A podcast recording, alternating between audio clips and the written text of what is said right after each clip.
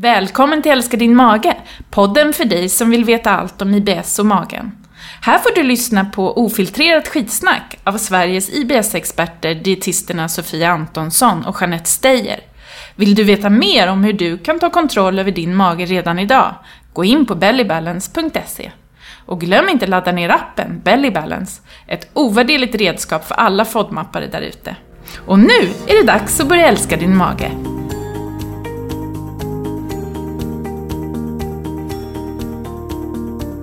Välkomna till podden Älska din mage. Välkomna säger jag också. Äntligen. Får vi börja? Får vi, får vi be att presentera oss själva som de som har den här podden. Vad härligt det här är att vara igång. Jätteroligt. Ja, verkligen. Men det blev alltså Älska din mage-podden, inte Skitsnack-podden. Vi tänkte vi snackar ju snacka en del skit här. Ja, det kommer vi verkligen göra. förstånd. Eh, vi borde ha en disclaimer. Eh, att känsliga tittare bör Lyssnare. omedelbart stänga av. Lyssnare såklart. Gud, jag är så van att Ja. att tala till tv-tittare. Jaså? Eh, ja. Åh. Det där lät ju fint. Ja, nej, eh, skämt åsido, alla är hjärtligt välkomna hit till eh, podden Älskar din mage. Vi Ja. är jätteglada att eh, äntligen vara igång. Vi har planerat den här podden i två år. Det har liksom kommit saker emellan. Stämmer bra. Men som så mycket annat så har den här podden, idén om den här podden vuxit fram i att, att vi blir fråg, tillfrågade. Kan inte ni berätta mer om det här? Eller, eller till exempel från början, när du började Sofia med IBS och FODMAP. Och det är precis det vi ska prata om väldigt mycket i de här poddarna, poddavsnitten. Att du blev tillfrågad. Åh, kan inte du göra recept till den här kostbehandlingen? Och kan inte du göra en bok och en app? Och, och så har det vuxit fram. Och det är väl också det som är så roligt, att göra saker som man tänker människor har nytta av. Och det är ju det, nu kommer vi in på det som driver oss allra mest av allt. Ja, precis. Vi, vi vet ju att det är så många som undrar över det här med magen, över eh, IBS och eh, allt annat liksom, som har med, med det här ämnet att göra. Vi får ju konstant frågor och vi träffar ju människor hela tiden som har problem men som inte har en aning om att det kanske är IBS. Eh, vi ska prata om det idag, vad det är för någonting egentligen. Eh, och därför så vill vi ju dela med oss. Just det. Och det är ju också det som är så väldigt roligt att göra det. Att jobba med någonting som man tänker att man kan göra en skillnad för de stackarna som har IBS. De, alla människor som lider av IBS. Och det är ju ganska många som vi vet. Ja, och nu ser du väldigt bedrövad ut Ja. när du säger detta. Ja men, Jag, ja, men Ja. vet du vad, och det är verkligen Ja. så. Och det är väl det som vi båda två vet och känner också eftersom vi har träffat så många personer. Du själv har IBS. Vi vet vad många det är som lider, har det jättejobbigt med detta, inte tycker att de har fått någon hjälp. Och då när man känner så, då, då vill man ju verkligen göra det så bra som möjligt och försöka dela med sig av den kunskapen man har som kanske kan hjälpa, i alla fall ganska många vet vi. Absolut, och det är ju också baserat på alla som kontaktar oss. Eh, vissa har ganska små bekymmer, eh, medan andra faktiskt är väldigt handikappade och begränsade av eh, sina magproblem på olika sätt. Eh, så att vi är ju liksom, det är svårt att säga att, att IBS är si eller så, eller att magproblem påverkar dig si eller så, för att det är väldigt olika. Det är individuellt för eh, alla människor. Eh, först, Jeanette, berätta om din helg. Ja, min helg! Ska jag göra det nu? Oh my god. Ja, men jag tycker Aha. det är Vi- förlösande berättelse. Förlösande, från en, en dietists bekännelse, man ska leva som man lär. Eh, men det här är ju egentligen ett avsnitt vi skulle prata, eller någonting vi skulle prata om när vi pratar om medvetet ätande tänker jag. Men, för det blev ett väldigt omedvetet ätande för mig denna helg. Eh, jag kanske ska börja med att säga, jag har då inte själv IBS, i alla fall inte ännu. Och denna helg så lyckades jag, igår kväll så upptäckte jag att jag var väldigt lös i magen. Jag hade faktiskt diarré. Och då, som den kostexpert jag är, så började jag ju strax att fundera över vad har jag egentligen ätit den här helgen? Och insåg när jag backade bandet, det hade varit en helg som jag har jobbat ganska mycket, farit runt och flängt. Eh, alltså mest projekt hemma, men även andra jobb. Och lyckats att äta i stort sett bröd från morgon till kväll. Frukostmacka, lunchmacka, eftermiddagsmacka. Sen var jag inte så hungrig på kvällen så då blev det en knäckemacka på lördag kväll. Det lät jättespännande. Eh, och söndagen var väl ungefär likadan. Som resulterade i att jag var väldigt lös i magen igår kväll. Din mage sa bara stopp, Ja. inget mer bröd, Ja. tack. Fantastiskt. Så Ja. det är ibland är väldigt nyttigt att eh, känna saker på sin egen kropp. Sånt som man pratar med många patienter om. Verkligen. Men där fick jag. Tji Där fick jag. fick du. Ja. Ja. precis. Så nu är Eh, jag tillbaka till eh, de bra rutinerna igen. Mm. Och bröd är ju, alltså, vi är ju varken för eller emot bröd. Mest för faktiskt, skulle jag säga. Ja, vi älskar ju bröd. Eller jag gör Inte det. alla måltider bara. Inte alla måltider. Och det är väl liksom samlingen här att, Mm. eh, att eh, någonstans så finns det ju en mängdfaktor i Mm. allting eh, som har med magen att göra. Det är sällan något problem att äta någonting i liten mängd. Men blir det upprepat och eh, varje dag och flera gånger varje dag, då brukar magen sparka bakut. Den Även på den som inte har IBS. Ja. Men det får vi prata mer om i ett annat avsnitt. Idag ska vi ju prata faktiskt mer om generellt. Vad är det här IBS för någonting? Vi börjar med det. För det finns så mycket som man inte vet. Och en del eh, myter och skrönor om IBS också. Och kanske en del som vet att man har problem med magen men det här IBS har man inte riktigt hört vad det är för någonting. Nej, och då undrar man ju, var har ni varit de senaste åren? Och det är baserat på våra egna erfarenheter. Alltså jag tycker att vi pratar om IBS och jag pratar IBS i, i både här och där. Men ändå så är det så väldigt många människor som, som inte vet vad det här är. Och det kan man ju filosofera lite på vad det, liksom, varför det är så. Jag tänker ju att det är en, till dels det här med att det är en diagnos som är omgärdad av ja, skrönor och myter och eh, att läkarkåren också är ganska så dålig på att känna igen och faktiskt eh, diagnostisera eh, IBS alla gånger. Det, det är inte alltid så klart. Men om vi börjar med vad IBS är för någonting. IBS står ju för Irritable Bowel Syndrome, alltså irriterad tarm eller kolon irritabile som det här hette på 70-talet. Stressmage, mjölkmage, ballongmage, eh, vad det nu kan vara för någonting. Alla ord som finns. Eh, och då brukar man säga att IBS är en funktionell mag-tarmsjukdom. Det vill säga, tarmen ser fin ut. Eh, den, eh, det, det finns liksom inga uppenbara fel eller man ser ingen inflammation i tarmen. Så här. Den ser fin ut, men den funkar inte riktigt som den ska. Precis. Eh, Och funktionell mag-tarmsjukdom kan ju vara ganska många. Man tror ju att IBS har ungefär 60 underliggande diagnoser. Så att det, det som är liksom, om man nu har alla symptom för IBS eller inte så kan det ändå vara en funktionell mag-tarmsjukdom man har. Som funktionell förstoppning eller funktionell diarré eller funktionell uppblåsthet eller Ja. så. Till Precis. exempel. Och funktionell då till skillnad från organisk sjukdom. Orga- där kan man ta ett prov, ett blodprov eller vävnadsprov eller se på vissa markörer att det finns någonting här fysiologiskt som kan mätas. Eh, Eh, och då får man en, en annan typ av diagnos. Till exempel om man ser ett celiakiprov då, eller glutentest kan man ta. Då kan man se att här är det någonting som, som vi måste titta närmare på. Men det finns inte sådana prover att ta när man har IBS eftersom det är funktionen som inte jobbar som den ska. Och det är ju det här som är lite provocerande för många, att man går till läkaren eh, och det finns ju inget prov att ta, ja eller nej, IBS eller inte, utan det blir ju en väldig liksom, det blir en gissningslek för många. Eh, att man får börja utesluta en massa diagnoser och det är därför man pratar om IBS som en slaskdiagnos eller en uteslutningsdiagnos. Att man tar prover för andra potentiellt sett mer farliga sjukdomar och så utesluter man en efter en. Och det som liksom blir kvar då, ja, det är IBS. Ehm, och då är många gånger läkaren ganska nöjd. Ja, det var ju bara IBS det här. Eh, och så får man då rådet att gå hem och kanske googla sig fram lite kring vad det där är. Nu vill vi säga att vi gillar ju läkare. Eh, det är bara det att Absolut. någonstans så... så Det finns många väldigt bra läkare. Förlåt. Verkligen, verkligen. Mm, Men generellt sett inom primärvården, eh, alltså det som inte är specialistvård utan när man går till sin husläkare eller sådär, så är ju kunskapen om IBS, tycker jag i alla fall, allt för dålig. Eh, och man ska som patient, tycker jag också kunna kräva att man ska få en diagnos och inte bara någon som säger ja, men det kan ju vara IBS eller kanske har IBS. Utan då ska man ju faktiskt be att få det liksom fastställt. Precis, och sen kan man, kan man ju tänka så här, eller vi kan ju också tänka så här, vi kanske ska ändra den här, vad heter det, namnet eller vad säger man, benämningen att det är en slaskdiagnos. Det får vi jobba på att ändra, utan ja, nej, det är en uteslutningsdiagnos. Och det är ju viktigt att man liksom utesluter då andra farliga sjukdomar och att man förstår, liksom, det, det är det sättet man sätter diagnos. Och när man inte hittar någonting annat, men man fortfarande har de här symptomen som vi pratar om, som är liksom grundsymptomen när vi pratar om IBS.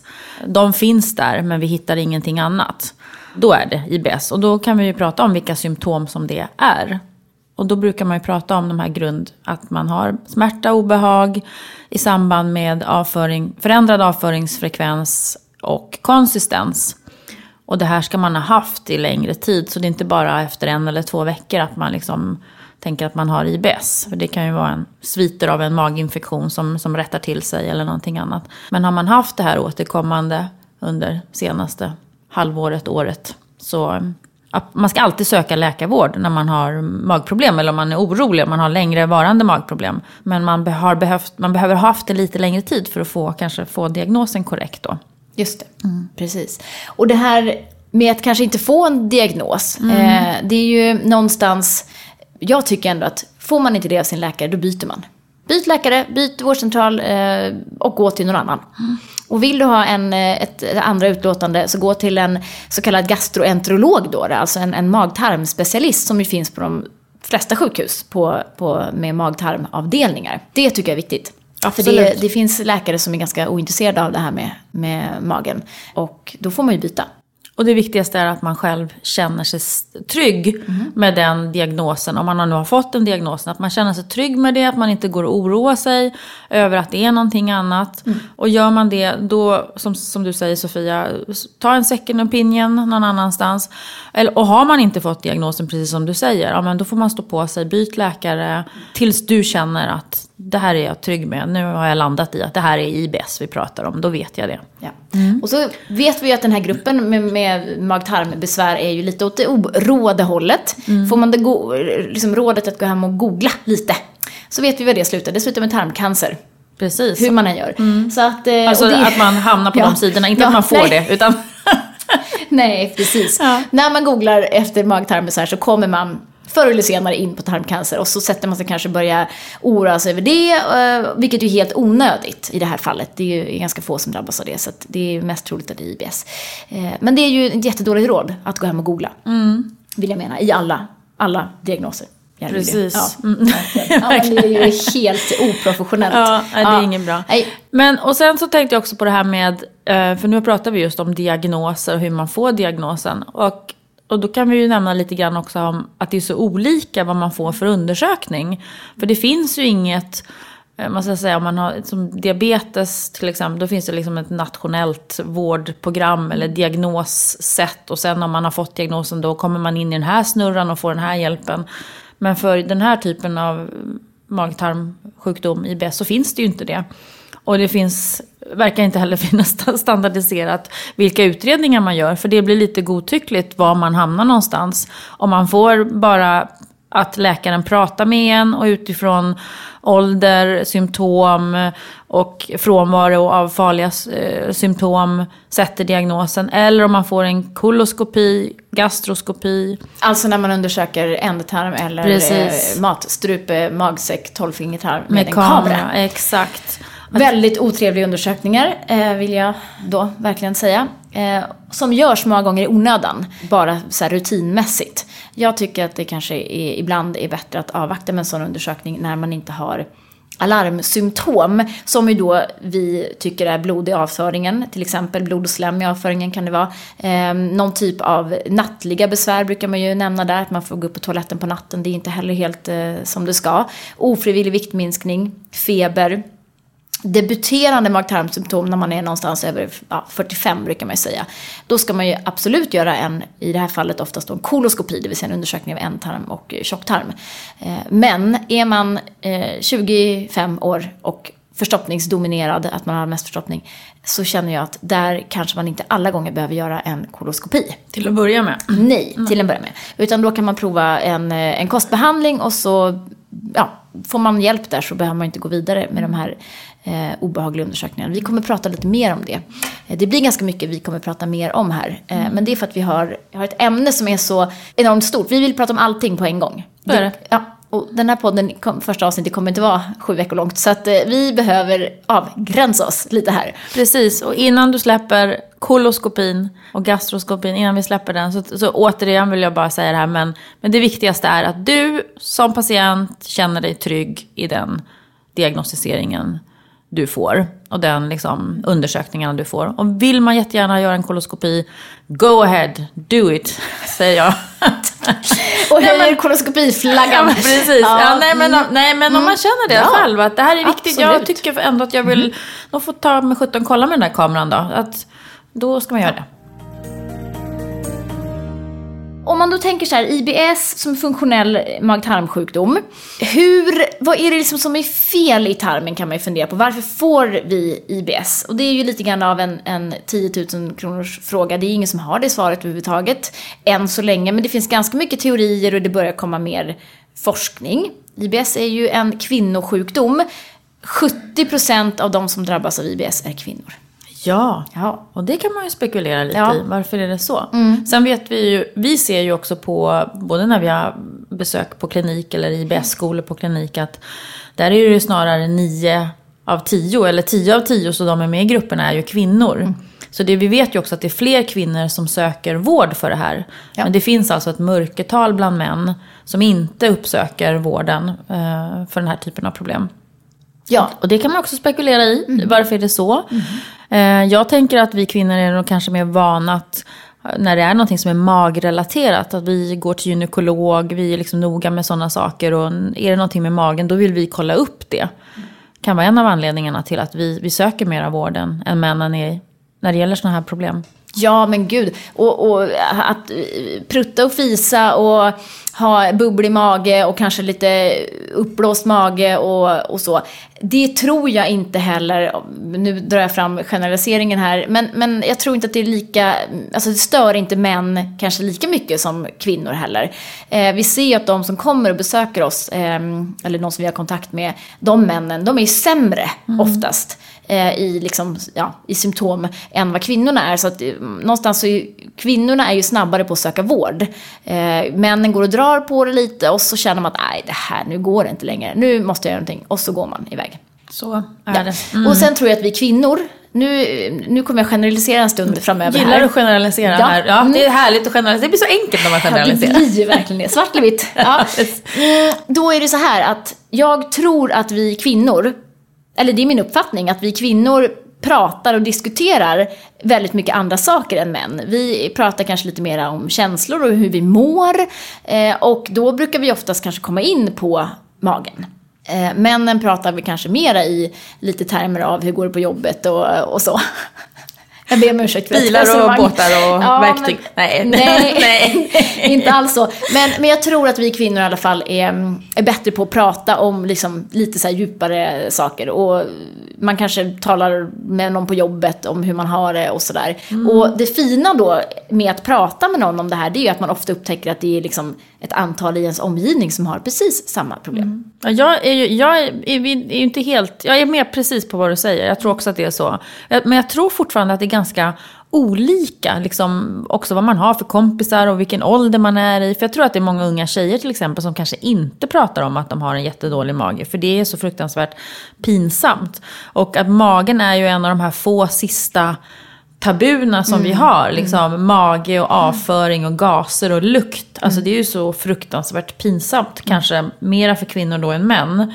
Så att jag tror att jag tror att det varierar mycket hur mycket man vågar prata om det. För jag kan ha känt människor eh, ett tag innan de berättar för mig att jag har faktiskt den här typen av magproblem. Det kanske säger något mer om mina relationer. Så, nej, Ja, jag skojar bara. Nej men här, ändå tjejer, kvinnor Ja. som man tänker att de här har man pratat väldigt mycket om allt möjligt annat med.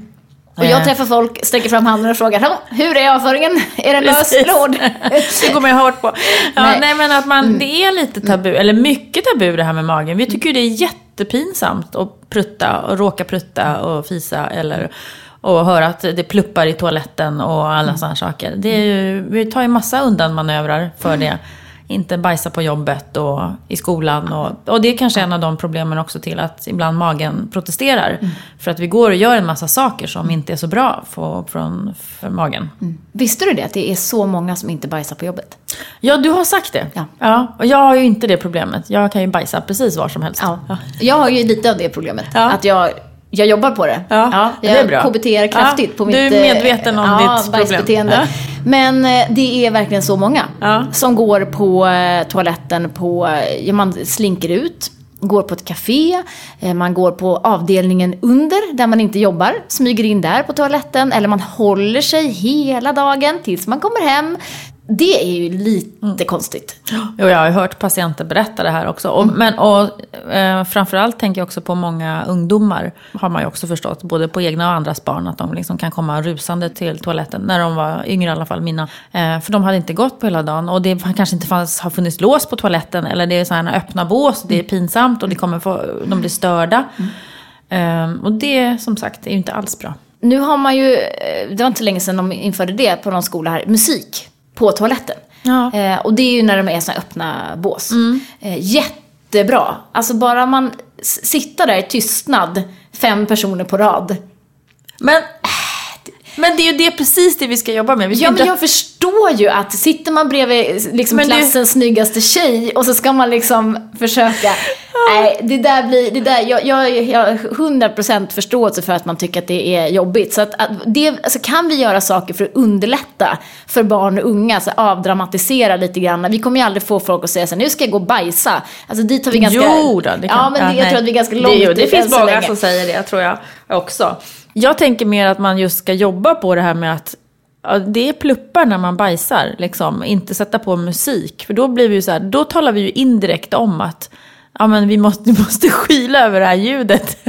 Ja, men får du folk att gå på, på nej, liksom, i skolan nej, så tycker jag att jag det är se det som min just mission. nu ganska bra när vi vet att det är så många ja, som mår så himla dåligt. Men det är ju intressant eftersom vi pratar väldigt mycket om våra barns bajs. Jag som är småbarnsförälder då står ju och tittar i ja, blöjan och När vrider är det det händer ja. att det blir, är det vi som gör det som föräldrar? Att någonstans när de börjar bli lite äldre så börjar mm. vi också tycka att nej, men, nej usch, oh, ja. äckligt. Och mm. när de kanske blir så här 3, 4, 5 år eller någonting mm. så börjar vi behandla dem mm. och gå på toan på ett annat sätt än vad vi har gjort när de var blöjbarn. Jag vet inte. Det, kan, det är förmodligen vi som präglar dem där. Ja, det kan man nog Här går man i skymundan och mm. stänger dörren. Mm. Och, ja. Jag tänker om man fick vara själv på toa någon gång. Det, precis, det hade varit jättehärligt. det hade varit härligt. Okej, vi kommer från ämnet här. Ja. Eh, det här med funktionell mag-tarmsjukdom, att ja. tarmen inte funkar som den ska. Varför får man IBS? Vi pratar om kvinnor. Kvinnor och män hanterar stress olika. Det här är, eh, jag kommer att hissa flagg när det är studie, bekräftat i studie. Mm. Observera. Ehm, det finns ju, finns ju studier på, som visar att män och kvinnor eh, hanterar stress olika. Då är du är inne på spåret igen, varför fler kvinnor får ja, IBS. Ja, mm. Mm. Vi har ju mycket, alltså kvinnor har också flera åtaganden i livet. Det är också vetenskapligt eh, belagt. Eh, och sen eh, vill inte jag verka som ett offer i det, utan vi tar ju oftast på oss. Ja, men jag gör det, jag fixar det. och så fixar man tvätten och man fixar allt hemma och, och projektleder familj och, och barn och allt vad det nu är för någonting. Och det blir ju lite, liksom, det blir lite överbelastning i hjärnan.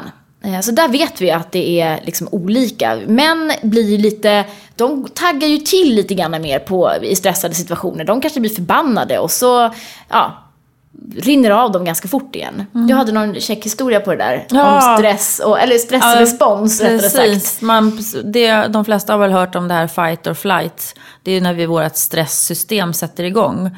Och det betydde ju alltså, då i äldre dagar när vi befann oss i en helt annan miljö att ja, men vi slogs eller vi flydde då när vi utsattes för fara. Och det är ju det som stressreaktionen går ut på i kroppen. Mm. Men då har man sett att kvinnor kanske har ett litet annat stresssvar. Mm. Som man då kallar tend and befriend, tror jag jag ja. kom fram till. Mm. Att, att det är mer att man blir mer att man vill ta hand om och rädda och samla flocken. Så.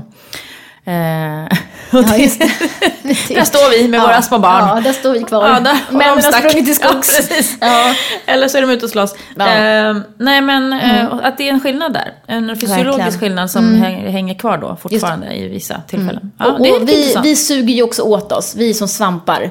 Eh, det som händer, eh, bra eller dåligt höll jag på att säga, det är ju liksom sånt som vi gärna går hem och ältar. Mm. Vi pratar och tar det om igen. Hur skulle det ha blivit om jag gjorde så här eller si och så. Och det har man ju också sett att när kvinnor ältar så ökar oxytocinmängden i kroppen, vilket ju är ett, ett hormon som är eh, väldigt Så det är ett sätt skönt. för oss att bearbeta stress helt enkelt? Ja, alltså man ringer en vän. Då Mm. Ja. mår man liksom bra. Ring en vän. Typ. Eh, men, det här, ja precis. Men eh, för män då är det tvärtom. När, när de, om de skulle börja älta mer, så när, när halten av eh, oxytocin höjs i kroppen så sänks också nivån av testosteron. Så du blir liksom lite Då mår de inget bra. när du ältar. Ja, Jag vet okej. inte. Nej. Nej. det är väl kanske någon, också någon sån här fysiologisk grej. Att Ja. vi liksom Vi är olika. Det vi får vi nog slå fast. Ja. Sen har vi då eh, en motorisk störning i tarmen. Det är ju liksom också ganska ja, belagt idag, att den jobbar lite av och på-läge. Först kommer inget, så kommer inget, så kommer inget, så kommer allting. Det är liksom en förstoppningsperiod och så kommer diarré till exempel. Eh, det är liksom, det är av och på. Och det är också det här med reflexerna i tarmen spelar in där. Äter man någonting, hos vissa så är det som att dra på jetmotorn, att man måste liksom springa direkt i måltiden, måste man kuta på toa. Eh, eller så är det tvärtom, att man bara känner att, eh, ursäkta, finns det någon liksom, Inget liv. aktivitet? Nej, inget liv alls där. Eh, att det bara står still hela systemet. Och det är det typiska liksom, så här, fördröjda reflexerna. Så det vet vi. Och har man en motorisk störning så är det också svårt att få ut gaserna. Det blir liksom bara, ja, de bubblar ju så här blub, blub, runt i tjocktarmen. Eh, och så känner man att, men vänta, ni, skulle ju, ni går ni åt fel håll. Kan man känna ibland. Även om man fiser hela tiden så får man ändå inte ut liksom, rätt mängd gas, utan det är kvar massa gas i magen. Precis, och när du pratar motorisk störning och magen jobbar av och på så är det ju så att det skickas en massa signaler när vi liksom börjar äta, ner i magsäcken, vidare i tarmarna, de ska börja jobba. Och, och det är de här signalerna liksom som inte funkar riktigt som de ska. De är inte i takt eller de är... Och jag tänker att ganska så små signalrubbningar ger uppenbart ganska stora problem ibland. Liksom. Ja, Jag brukar verkligen. säga att det är som en orkester som inte spelar i takt. Precis. Hela den här Lite hackande så här. Mhm. magapparaten när den inte jobbar som den ska. Nej, exakt. Och när man pratar IBS-symptom generellt så är det ju tjocktarmen som vi pratar om. Det är där det händer. Inte allting, men det mesta. Ja. Ibland så kan det vara så att man hör att det finns en övre och en undre del av mag-tarmkanalen. Det stämmer. Men sen är det vissa då som vill hävda att de här två har liksom ingenting att göra med varandra. Vilket är lite konstigt, för det är ju, det är ju som ett och samma rör som går genom hela kroppen. Ja. Eh, och har man mycket gaser och är uppblåst och mm, ja, liksom obehag i nedre delen så påverkar det oftast den övre delen också. Om man har tryck uppåt och Ja, och då, kanske har svårt att hålla tätt och sådär. Mm. precis. Jag blir så ivrig här nu så jag håller på att avbryta. För då är det också viktigt tycker jag att förstå när vi pratar om tjocktarmen att den ju faktiskt, den går nerifrån höger sida eh, någonstans där vid, vid, eh, vad säger man, bäckenet. Och så går den upp och så gör den ju krök precis under revbensbågen. Går rakt över magen eh, och ner på vänster sida. Och så gör den en krök och går över i ändtarmen. Så att tjocktarmen tror jag att många, också när man pratar om den nedre delen av magen. Jag tror att många har en uppfattning av att tjocktarmen den ligger någonstans där nere och rumlar runt. Men den sitter ganska högt uppe den här delen. Så att när den är uppblåst, precis som du pratar om, och utspänd som det då ofta handlar om när det är IBS. Så, ehm, så kan ju den, precis som du säger, trycka på magsäcken som ligger lite ovanför, lite lätt framför där. Och, och skapa liksom problem uppåt också. Exakt, många har ju ont på vänster eller höger sida precis under revbenen. Eh, Där krökarna är. Ja men precis, och på vänster sida krökar den ju ganska kraftigt tjocktarmen. Och, och i, i den här trakten och kring diafragmamuskeln som ligger som ett lock precis under revbenen också så går det ju referenspunkter upp mot axlarna för det första. Så Alltså man kan nerver, av, nervbanor som går upp. mm, Precis, och många, många får ju ont eh, i Eh, framförallt vänster axel hör vi ganska ofta. När vi berättar om det här, att ja, så kan man ha ont i vänster axel, då är det nästan alltid några som, som börjar så här känna och titta på varandra. Men det är ju det, det, jaha, är det därför? Eh, och det har ju att göra med att vi har nervbanor som går längs hela framsidan, men framförallt kanske vagusnerven då som transporterar information från tarmen upp till, till hjärnan. Och den har ju förgreningar ut, dels kring hjärtat men också upp i axelområdet. Så att man kan känna Ibland att ja, man kanske får um, tryck över bröstet eller hjärtklappning eller dubbelslag eller så här, lite oro, ångest, påslag, liksom panikångest kanske. Eller då uppvärk ute i axelområdet. Det kan vara, då, om man nu ska göra en liten disclaimer här igen, om man har varit och kontrollerat sitt hjärta och det inte är något fel på det, eh, så är det troligt att det är signaler som kommer från tarmsystemet, tjocktarmen främst då. Mm. Och det är jättemånga som har de här sensationerna. Ja. Och det kanske till och med är så att bara man hör om det så, så blir det bättre. Kan man bli lite lugnare? Ja, precis. Jag vet också, man. jag har träffat ett par patienter som har varit inne på sjukhuset, Mm. trott att de har något pågående hjärtproblematik. Mm.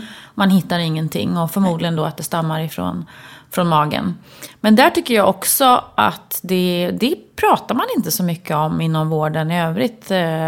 Jag tycker att de flesta som kommer till oss, eller som vi träffar, de får ju höra det för första gången. Att det faktiskt kan vara så, att, att det kan vara smärta andra ställen i kroppen eh, som faktiskt kommer från magen.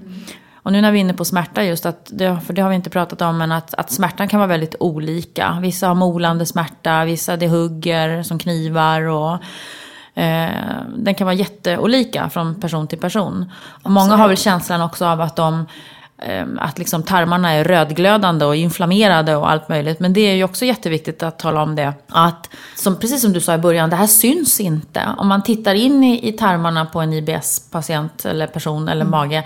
Så är den lika, de är lika vita och fina och luddiga eh, som eh, alla. Vita och fina. Ja, har du de, sett? Är, de är snarare lite rosa, och glansiga. och så. Ja, Ja, men, rosa, vita. jo, lite så. Ja, i alla fall de jag har sett. ja. Mm. Jag har faktiskt sett några. Eh, inte mina egna. Men eh, att man inte, för att man får den här bilden av att tarmen är helt, Mm. den är sårig och rödglödande Mm-hmm. för att man har så ont. Men så är inte tillfället. Så att man kan ändra sin, sina tankar om tarmen också. Mm. Men smärtan kan vara väldigt, väldigt stark Mm. och påverka, precis som du säger, att det känns som att man får ja, ångest eller Mm. oro och att det går upp i, i, i axeln, framförallt vänster. det. Och ångest och oro har ju en förknippan med mag-tarmproblem. Och mag-tarmproblem har en förknippan med ångest och oro. Det kommer vi inte prata om just nu, men vi ska prata om det längre fram. Kommunikationen mellan hjärnan och tarmen och tarmbakterier och, och hela den biten som ju är jättestor del i, i det här syndromet, eh, IBS. Ja.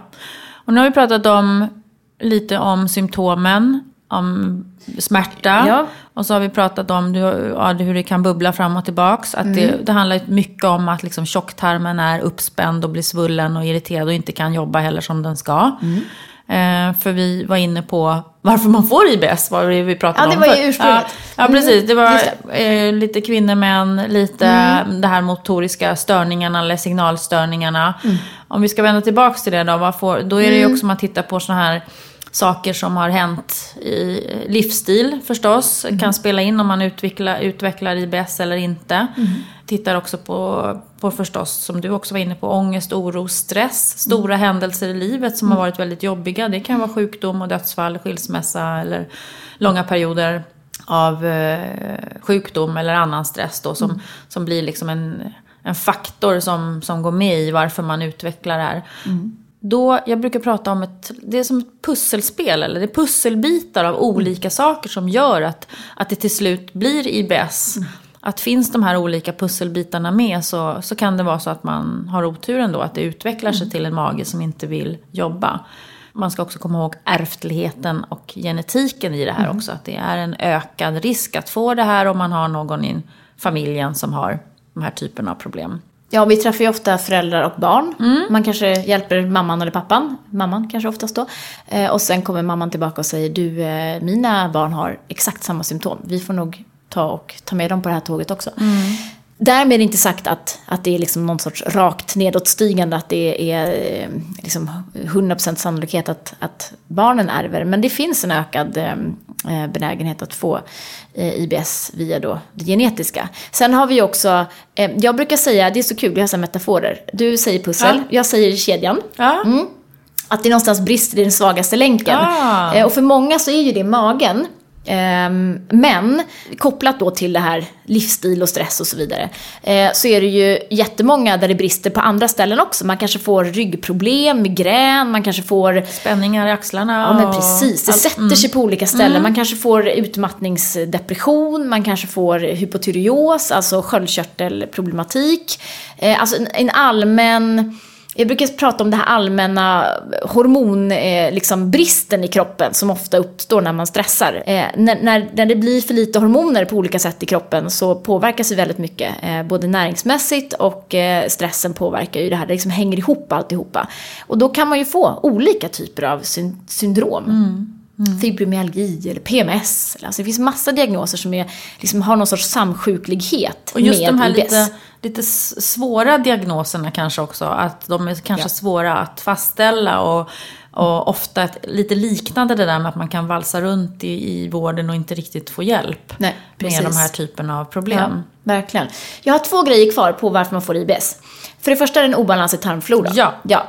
Och det vet vi. Eh, när man har eh, fått eh, kontaminerat dricksvatten i, eh, på olika ställen, framförallt i England har man mätt det här, så ser man att ett, ett antal år efter så har man en ja, 30% i ökning eller sådär med, med IBS. Så att sannolikheten eller chansen eller risken snarare då att få IBS efter någon typ av dysbios, alltså en obalans i tarmfloran, är ganska hög. Och det kan ju också vara att man får en maginfektion, man äter en antibiotikakur, man äter okokade hallon. Så. Nej. Och så blir det, åh nej, det jag gjorde du i morse. ja, nej men det, det, liksom, det, det ska till ganska lite Mm. ibland för att få systemet i svaj och eh, då är det svårt att reparera, eller det kan ta i alla fall ganska lång tid. Eh, så där har vi ju ytterligare en sån här liksom, Mm. faktor till varför man eh, drabbas av IBS. Precis. Mm. Vi pratar om någonting som heter PI-IBS, postinfektiös IBS. Mm. Att man efter en, en sån funktion, eh, infektion som du beskriver utveck, utvecklar IBS-symptom. Mm. Och att det kan ta lång tid innan det rättar till sig igen, om det rättar till sig igen. Mm. Och då är den här intressanta tarmfloran som vi inte vet så mycket om. Vi vet inte exakt vilken uppsättning du ska ha, jag ska ha och en annan person ska ha. Tack och lov så har man börjat forska mycket mer omkring det här och vi kommer säkert få reda på massa mer närmaste åren. Det jag då vill flagga för när man pratar tarmflora. Ja. Ja, obs. Observera. Det är ingen idag som vet hur man ska göra för att balansera sin tarmflora. Och det är ju baserat på att det är ingen som vet hur din och min tarmflora ser ut från start. Eller just nu. Eh, Man kan betala X pengar för att skicka sin tarmflora till England eller vad det nu är, så får du den sekvenserad. Det vill säga du får ut ett papper att okej, de här stammarna finns just nu i din mage. Men det betyder ju inte att de stammarna finns där om en timma eller imorgon eller så. Utan det har ju att göra med hur vi lever och vad vi äter. Eh, så det här med att hålla på och dricka gurkmeja-shots och gröna drinkar och sen liksom leva på som vanligt funkar inte riktigt så bra. Om man vill balansera sin tarmflora. Eh, det ska till oerhört stora kostförändringar för att man ska se en effekt på tarmfloran.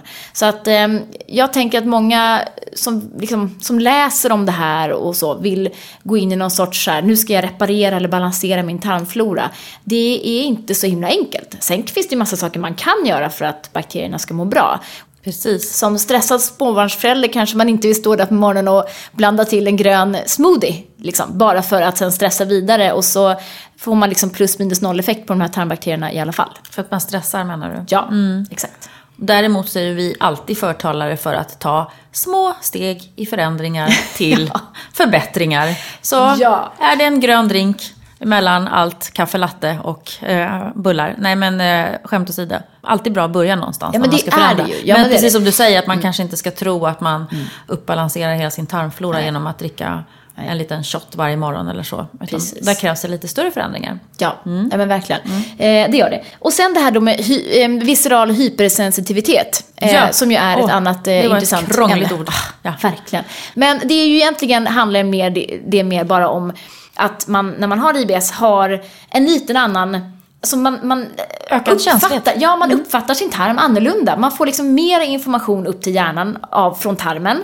Eh, Man känner av sin mage i större utsträckning än andra. Jag brukar säga så här, man ska bara känna, egentligen vill man ju bara känna från sin mage, jag är hungrig, jag är mätt, jag behöver gå på toaletten. Det är liksom den informationen man vill ha från sin mage. Ja. Men har man IBS så får man reda på väldigt mycket mer. Vi brukar ju säga det som att man har ett glesare filter. Alltså både vad som kommer signaler uppifrån tarmen och magen och vad den talar om. Och sen även att man kanske påverkar sin mage i lite större utsträckning genom hur man, vad man tänker och oro och sådana saker. Ja men exakt. Jag brukar prata om det här eh, tankespöket. Eller så här. Det är ungefär som att Tänk inte på en rosa elefant nu i rummet här. Nej, exakt. Och så börjar alla tänka på en rosa elefant. Hjärnan är ju ganska smart. Alltså får man upp signaler från ett område eh, så fattar ju hjärnan att ah, det där området verkar ju vara lite extra intressant så nu ska jag nog fokusera lite mer på det där området. Och så ökar liksom platsen i hjärnan som det här området får ta. Och då får man ju upp ännu mer information som får ta ännu mer plats. Så att någonstans så behöver vi liksom stänga av signaleringen, i alla fall den här onödiga signaleringen från tarmarna som liksom ingen behöver ha. Eh, och då minskar ju också medvetenheten om magen och så man liksom, får man någon sorts positiv Och då kommer spiral. vi in på det som vi också ska prata om, hur det här med tankar och hur Mm. ska man bryta sånt. Eh, ska vi prata om ett annat avsnitt. Mm. Men just att man kan öva på det här med en annan typ av medvetenhet. Eller att stilla tankarna i hjärnan. Att inte den här eh, monkey brain får tjattra på. Utan man försöka, Mm. till exempel genom eh, meditation, mindfulness och yoga, fokusera på andra saker. Mm. Så att inte det här får ta så mycket plats. Verkligen.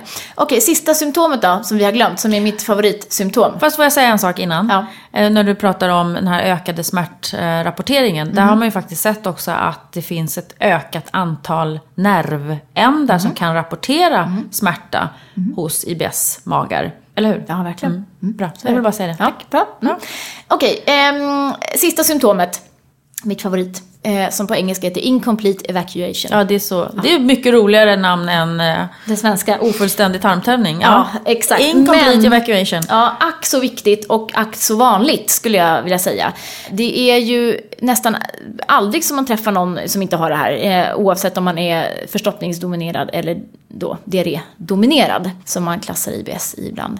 Eh, det handlar ju liksom om att man går på toa men inte känner Känna. sig klar. Alltså så här, man går på toaletten, det kommer lite grann, det kommer inget mer, men man känner sig inte klar. Men ja, okej. Och så går man ut och gör något annat. Och så fem minuter senare, oh, jag behöver gå på toa igen. Och så håller man liksom på sådär. Så tarmen tömmer sig i små portioner, kan man väl säga. På något sätt. Ja, man får inte den här sköna skjutsen, du vet. Nu är det klart. Ja, och man kan ju, alltså man blir ju glad när det går bra på toa. Ja. Det, då, är, då är ju, ja men verkligen, det är ju skönt att få en ordentlig tarmtömning. Då känner man sig ju så här: woho! Nu, nu kan jag gå ut och göra någonting bra den här dagen. Och då kan man ju förstå också att Börja en dagen dålig... med en ordentlig tarmtömning. Ja, Ja. och börja mot dagen med en dålig tarmtömning eller ingen tarmtömning. Nej, men det är ju så många som berättar om Ja. just det. Precis det, att de har problem på morgonen och komma hemifrån för att magen håller på att spöka. De måste kliva upp två timmar tidigare innan de ska på jobb. Ja. För att antingen bli färdiga för att de är förstoppade eller har jättesvårt att få ut någonting. Eller att de inte blir färdiga för att de är lösa i magen och känner att de måste gå igen och igen. Så det är vanligt. Det är jättevanligt.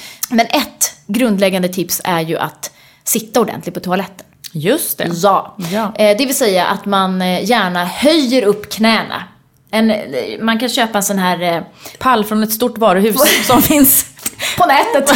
ja, exakt. Vi ska inte tala om några namn för jag tycker det är helt hutlöst. Jo, Ikea. Nej. Ja, men Ikea Får ja. man väl säga. Ja. Eller vadå? Ja. Vad tänkte du? Nej, men jag, ja, förlåt, jag tänkte på ett helt annat. Ja, något Ja. jättedyrt märke. Ja, något jättedyrt märke Jaha. som jag vet är special. Ja, liksom. man kan ta en, Man en läskback också. Ja, det eller kan man också verkligen Nej, göra. läsk dricker vi inte. Nej. Vad kan man ta? Någonting annat. En, en pall. Ja. Som man sätter under fötterna.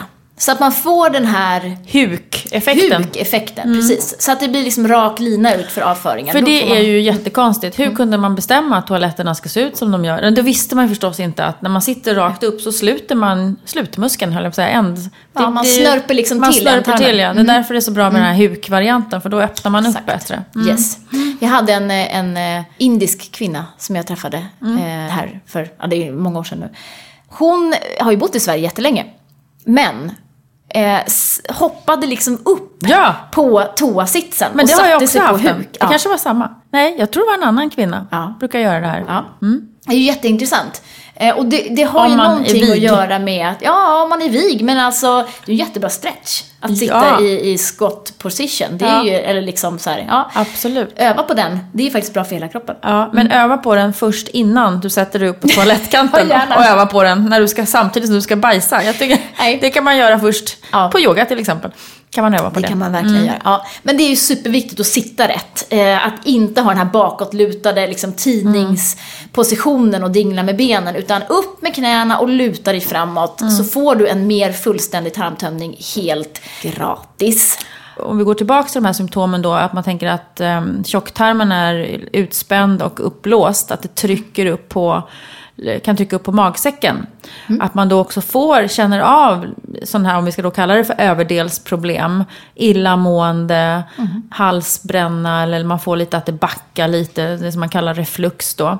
Eh, och det är ju just för att tjocktarmen trycker upp på magsäcken. Och magsäcken har ju en funktion att den ska sluta tätt, men, men den gör inte alltid det, alltså uppåt då. Eh, utan man kan få den här liten känslan. Och sen tänker jag också att det blir som en påverkan i matsmältningsapparaten när det är något organ som tar mer plats än det ska göra då. Absolut. Så att det är ganska vanligt att man känner sådana symptom också. Eh, Och de ska vi också prata mer om Ja. så småningom. Ska vi grotta ner oss i matsmältning och eh, saltsyra och ehm, sådana spännande ja, saker. jag kanske kommer med lite Brasklappar. alternativa Ja, tips. Då går den här legitimerade dietisten och gör någonting annat. Nej, ja, jag skojar. exakt.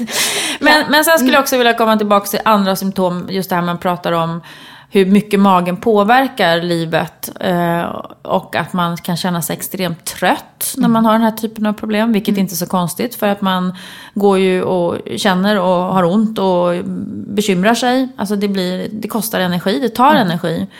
Många kvinnor känner framförallt då också problem, mera problem vid, eller ja det är ju bara kvinnor som gör det, i samband med mens. Att de har större problem med magen. Eh, och urinträngningar är också en sån här sak som man förknippar med, eh, med de här problemen. Eller man känner att det blir värre. Och då är det ju återigen det här med att när man har ont i, liksom, ja, vad ska man säga, livmoder... Ja, Området. Ja. Mm. Ja. området. Då är ju hjärnan också ganska dålig på att tolka signalerna. Eh, är det mensvärk? Är det så att jag har ont någon annanstans? Är det kanske endometrios som ju ganska många kvinnor lider av? Och ganska många av de kvinnorna har också IBS. Ehm, Mm. Och då är det ju svårt att skilja. Idag kan vi behandla endometrios och IBS på samma sätt. Att för att ta ner symptomen i alla fall. Ja. Men det är ju också den här tolkningsproblematiken då, att, eh, att hjärnan inte liksom känner av riktigt vilken del det är som, som gör ont. Och sen kan säkert också alltså svullnad och samla på sig vätska, att det också li- påverkar då både ena och andra hållet med, med smärtan. Det är ju glatt muskulatur det handlar om, både när man ska gå och kissa och tarmarna och så vidare. Ehm, vi har ju ehm, i de här poddavsnitten så tänker vi oss att vi ska ha lite vanliga frågor och svar. Eh, och vi har ju, trots att det här är första avsnittet, så har vi ändå fått in lite frågor. Och de frågorna vi har fått in eh, idag rör ju mera uppkomsten av IBS och vad ska man göra och sådär. Eh, och det är väldigt, väldigt många som som har en oro kring, tror ni att det här kan vara IBS? Eller vad ska jag göra för något? Ska jag gå till en läkare? Eller ska jag, ska jag direkt eh, börja med någon kostbehandling? Eller vad ska jag göra? Det är väldigt vanligt att vi får in eh, sådana. Man känner att jag blir inte tagen på allvar i vården, jag blir inte lyssnad på, jag känner mig inte förstådd. Eh, och vårt råd där är ju att försöka gå till, hitta en läkare som är bra, som man kan prata med, som förstår det här. Det tycker jag känns liksom, det är ganska grundläggande. Sen om man har gjort alla prover eh, och läkaren kanske inte kan säga om det är IBS eller inte, men det är i alla fall ingenting farligt. Då är det ju inga problem att faktiskt eh, ta tag i kosten och börja börja testa med den. Eh, och det kommer vi också komma tillbaka till. Men, men jag tycker i alla fall att vi får ganska många sådana frågor. Från liksom lite så här desperat ton att vad sjutton, vad ska jag göra då? För det är ju ingen som verkar veta vad det här är. Nej, precis. Och det var ju lite, då knyter vi lite an till det vi började prata om. Just att det har varit den här, att det finns en okunskap, att det har varit lite den här slaskdiagnosen. Att man går kanske många gånger till läkare och inte tycker att man får någon hjälp. Att det går liksom ganska många år som man går och harvar med det här. Och en del som kanske har haft problemen så lång tid så att de, de vet inget annat. De har kanske haft problem sedan de var barn. Så att om man tänker att det är väl så här magen är. Så att det är en väldigt lång tid för många innan de får en diagnos om de överhuvudtaget får det. Och det tror jag gör också att vi, och det har man ju också sett i studier, forskning, att det här är en patientgrupp som känner sig ganska liksom, dåligt behandlade eller har fått dålig information i vården och söker mycket informa- information själva på nätet som du var inne på då. Och då är det ofta att man, man får de här mejlen att nu har jag gjort det här, det här provat och ja, får ingen rätsida på det.